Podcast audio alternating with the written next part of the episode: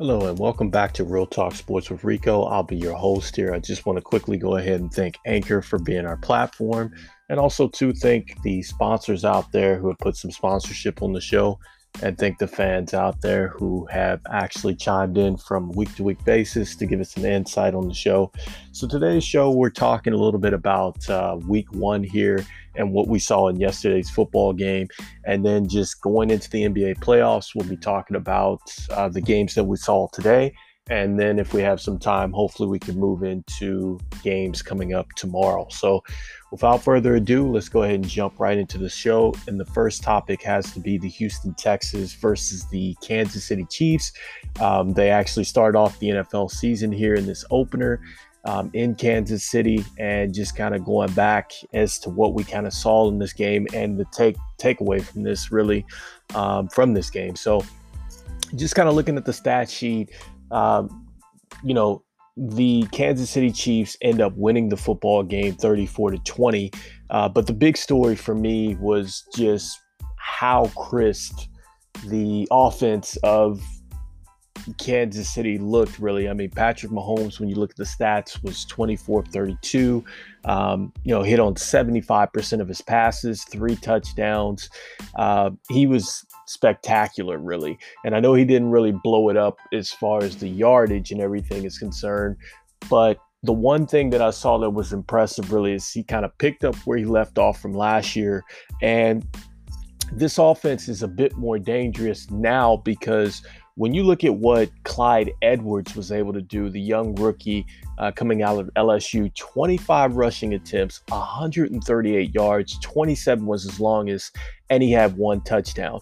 Um, the one thing that I like about this, and I think this is going to make Kansas City just that much more dangerous here, is the fact that when you have a workhorse like this, and you're able to consistently give this guy 25 carries and he's able to get you you know 100 plus yards or so that is going to make this offense more dangerous because it almost is basically making them not only an offense that can score at will but they're also an offense that can possibly turn into a ball control offense without having to dink and pass the ball down the field.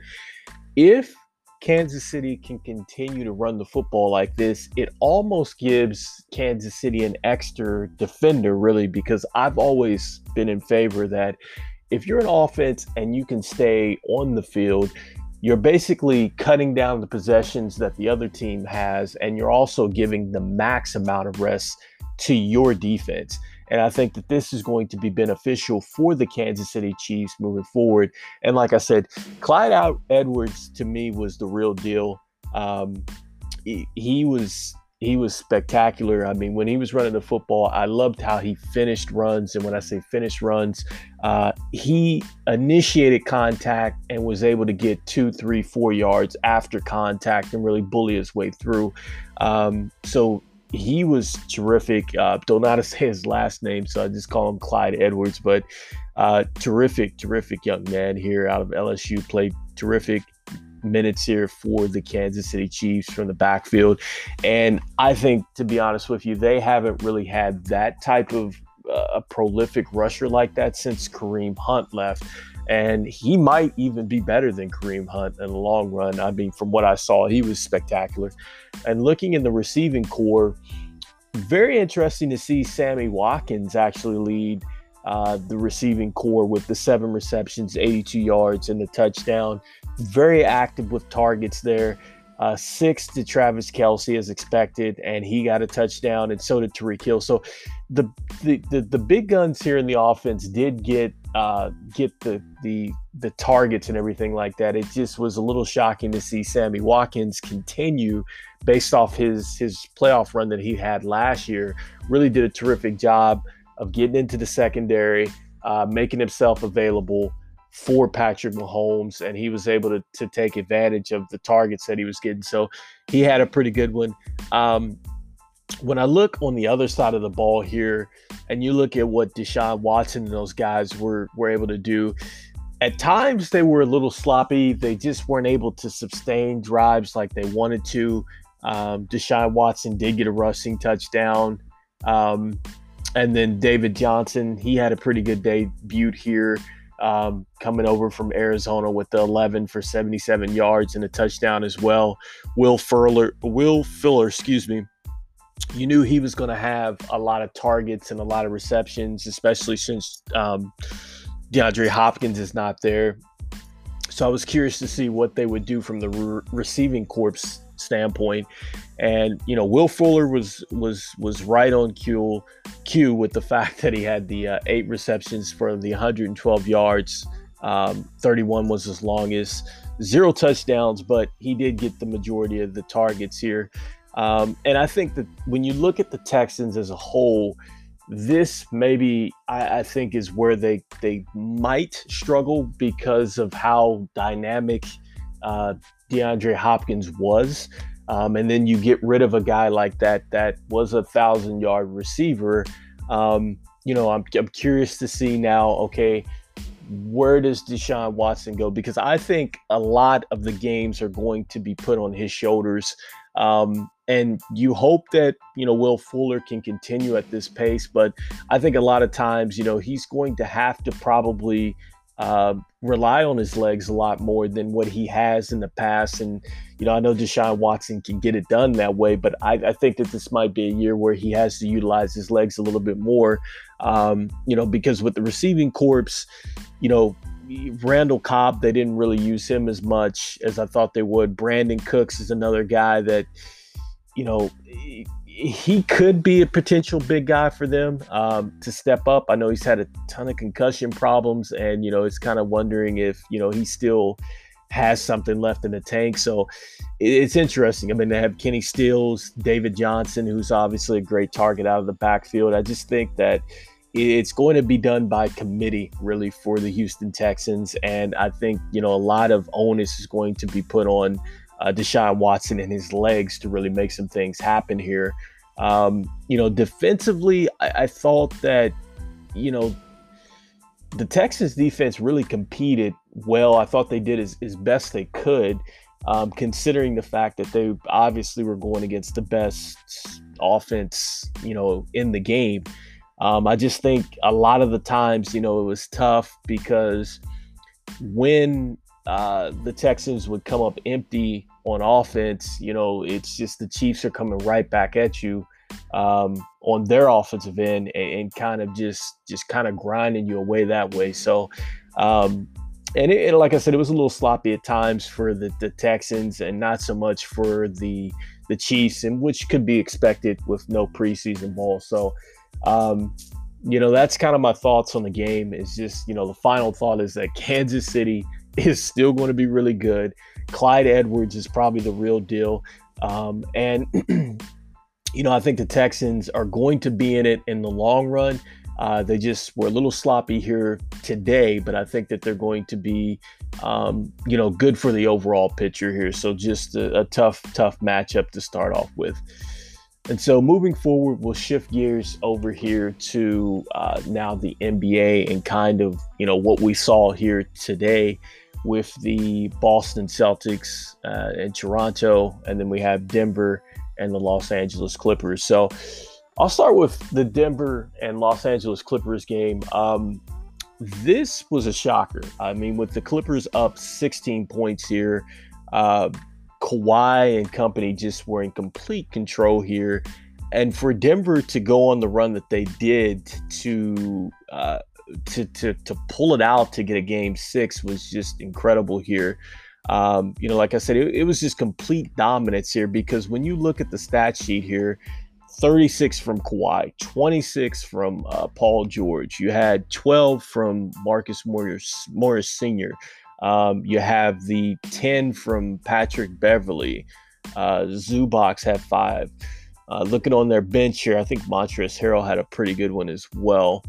Um, actually, he was three of seven. So only three of seven. Lou Williams struggled two of 10. Um, he's kind of been struggling throughout the series. But, you know, looking over here, the big story for Denver was the fact that Paul Millsap was able to get it done in the fourth or third quarter, excuse me, where he scored 14 of his 17 to really give them a spark. Um, I, I also go into, there was one point in the game where uh, Marcus Morris Sr. got into it with Millsap, and Millsap didn't back down from him.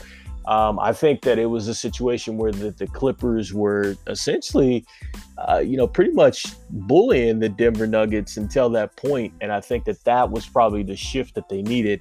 Um, and like I said, I just I don't know how the Clippers lose this game. Um, you know, I don't know if it was just lack of focus um, or, or, really what it was, because like I said, you're up the 12 to 14 points. You know, it, Kawhi is doing what Kawhi does. Um, you know, especially coming out in the closeout effort. Paul George and the rest of the team kind of followed.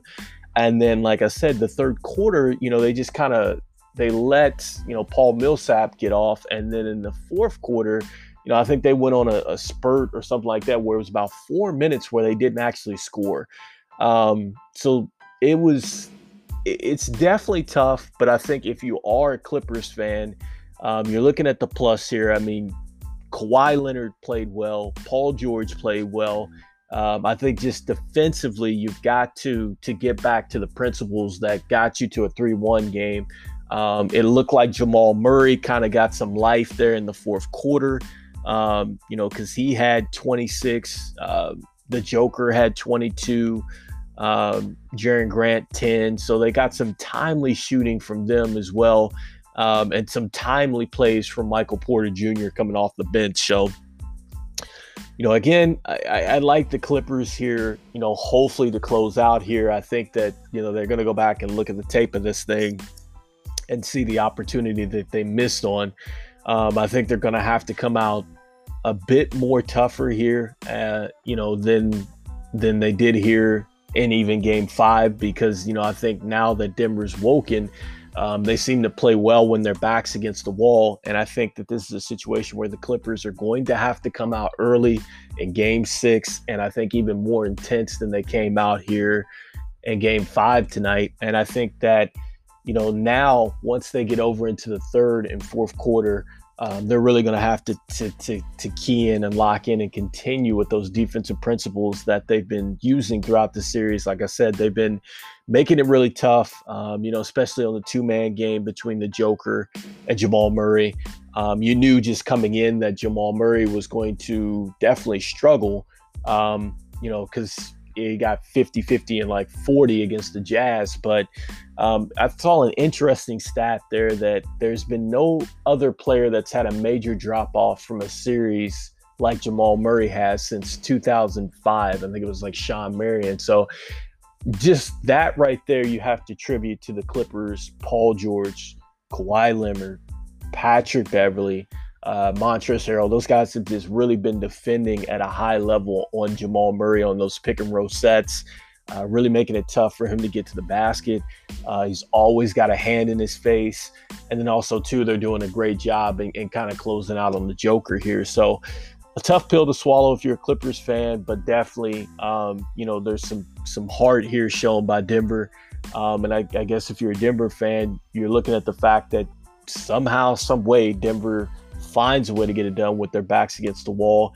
Um, I don't anticipate this going to game seven. I, I, think that this is a much tougher team, um, you know, especially with the adjustments that I'm sure Doc Rivers is going to make um, for game six. I, I, just think this is a tall order for the Nuggets, and I, I like the Clippers to probably close this out on Sunday. Not saying that it's going to be easy, but I think it uh, certainly is going to be um, definitely the situation here in game six. So, uh, moving forward, the next game of the night was the Toronto Raptors and the Boston Celtics.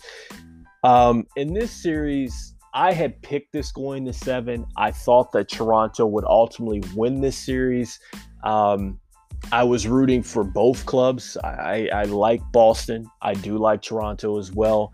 Um, you know, got to tip your hat off to, to Toronto. You know, I know they lost tonight, 92 to to, to 87, uh, but the game was right there. It was right there for them. They were within a possession to win the game, just couldn't dig it out. Um, unfortunate that Cal Lowry fouled out on the play that he did foul out on, going for a loose ball. That was tough. Uh, but you look at what Jayson Tatum was able to do the 29 points, the 12 rebounds, Um, you know, he was spectacular tonight. I think he had like seven, eight assists. Um, you look at what like uh, let me look at the stats here. Like Jaylen Brown, he had 21. Um, Kemba Walker, 14. Uh, 16 from Marcus Smart, who, who played terrific and probably made one of the plays of the game with his block um, on Norman Powell late, and then the rebound from Jayson Tatum kind of sealed this thing late too as well. Um, you know, and looking at what happened with with Toronto, Pascal Siakam 13. Um, you get four from OG, uh, six from Marc Gasol, 20 from VanVleet, and then uh, 16 from Kyle Lowry. Um, Serge Ibaka had a pretty good one. He shot five of nine there from the field. Norman Powell came in and did his thing too as well. Respectively, they had 11 and 14 points coming off the bench. So, um, you know, it, it just to me what this this series kind of came down to is is you know who was going to make the key stops and who was going to make the, the key the key buckets at the, the critical times in the games and you know it, it turned out that it was boston down the stretch at this particular game when they needed it the most um, you know this series took an interesting turn i mean toronto almost went down 3-0 in the series um, credit to to OG for coming out and making that three pointer to kind of get them back into the series. And uh, when you look at it from this standpoint, um, and I'll start with Toronto.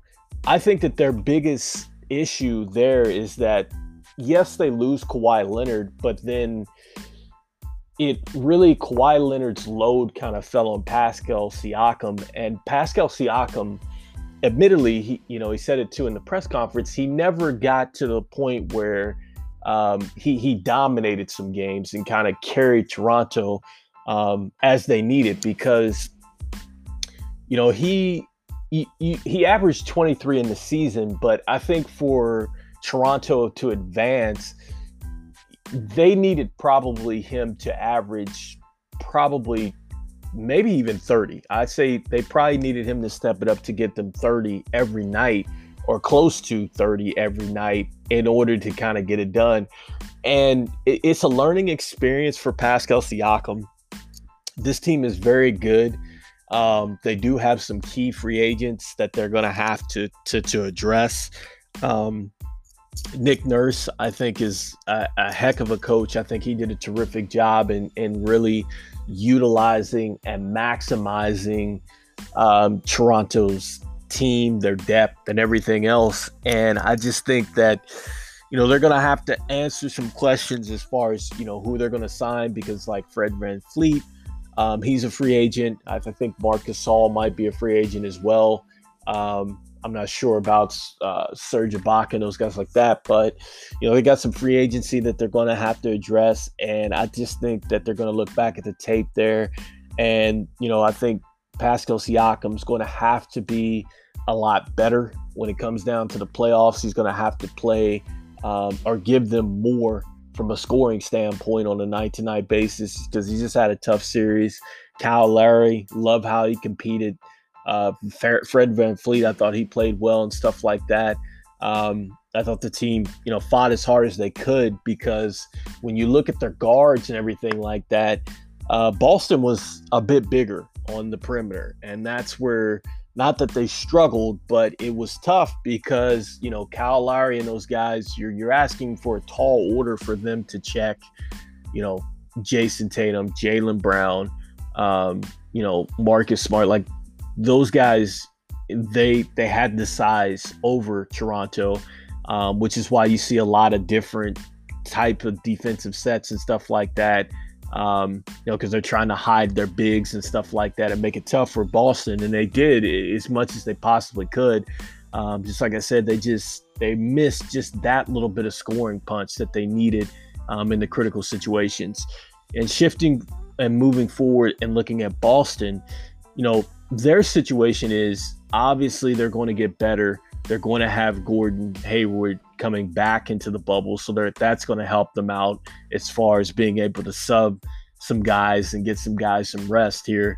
um, and still be effective with that second unit on the floor. Um, Kemba Walker had to play well, um, and he played just well enough today for them to get the win. Um, I felt the same as in the sense that he was going to be the key as far as you know the pace and everything like that. Um, I'd love to take a look at the stats because I think when he struggled, the team kind of struggled. Um, but you know they got a valuable contribution from him.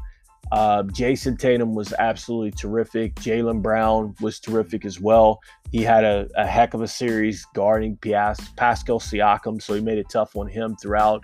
Um, and then Daniel Theis and Marcus Smart, timely plays, um, great defense from Marcus Smart throughout the series. Uh, Theis, I think, was terrific as far as being uh, a good rim protector. Showed that he had great hands, able to finish plays around the basket when they really needed it in clutch situations.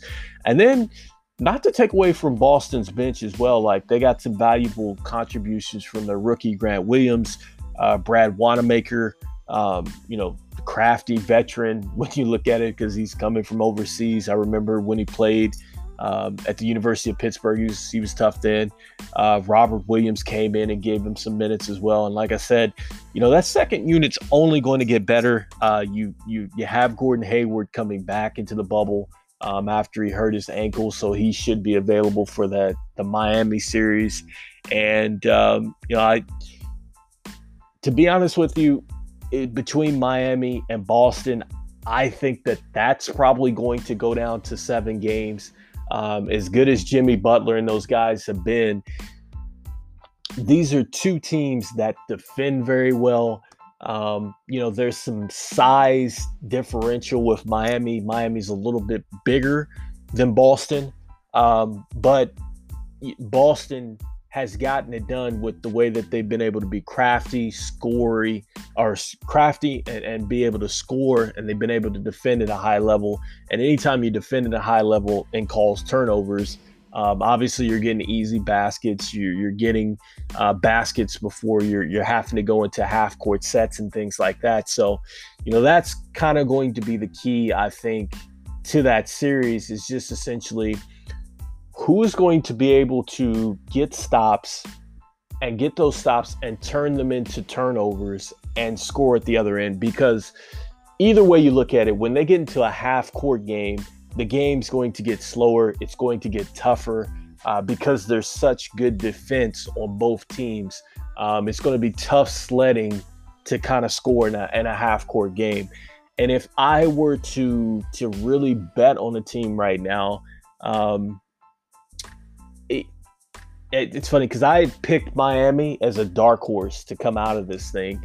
Um, I, I, like Miami still, uh, but it would not shock me if Boston were to to to outright to to take it. I, it really wouldn't. But you know, Miami's still my dark horse. I, I like how Duncan Robinson, Tyler Herro, uh, Jimmy Butler, Bam have played just outstanding. Um, but like I said before, it's going to be tougher, but it is certainly plausible that they can come out of the Eastern Conference with the, the win here against Boston. But I believe it is going to take seven. Um, but we'll see. Um, you know, that, like I said, it, it can get even tougher for Miami depending on what they get back with Gordon Hayward. That is what Boston gets. Uh, you know, with Gordon Hayward coming back, is going to make it tougher um, for Miami, I think, in that series to get that added score. So, you know, with that being said, um, you know, that's kind of it for the show uh, for today. Um, you know, I definitely want to go ahead and thank our fans out there. I want to go ahead and thank Anchor for being our platform. Thank our sponsors out there that have put some sponsorship on the show, and uh, definitely let you know that we'll be back show with some more content. Um, this is Rico with Real Talk Sports. We'll be back.